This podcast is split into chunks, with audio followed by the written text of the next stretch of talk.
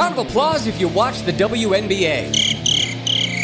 You've heard about the pituitary case Brittney Griner being arrested in Russia for having less than a gram of cannabis oil. I've never been one to be down with long term prison sentences for minor possessions of something like marijuana and cannabis, but she ain't in America. You know, the land of the free is Time Magazine put this nobody on the cover with the title Brittney Griner and her fight for freedom. She's Nelson Mandela. Her race has nothing to do with her arrest. This is not America's problem. She wasn't abducted. She's not a hostage. This is not like the Olympic Village in Munich in 1972. This is an entitled amateur who thought she could get away with something. She shit on America every chance she got, and when she got caught doing something against the rules of another country, wants America to bail her out. Get lost, amateur.